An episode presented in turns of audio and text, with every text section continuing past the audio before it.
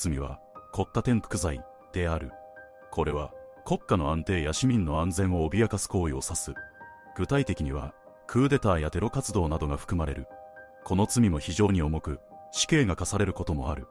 特に、外観誘致罪は、外国と共謀して日本に攻撃を仕掛ける行為を指し、この罪の刑罰は死刑しかない。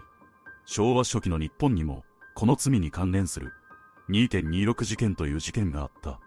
2.26事件とは、1936年に日本で発生したクーデター未遂事件である。この事件は、日本の陸軍内部での対立が背景にある。統制派と行動派という二つの派閥が存在していた。統制派は国家全体を統制下に置くことを目指し、行動派は天皇を中心とした国家を望んでいた。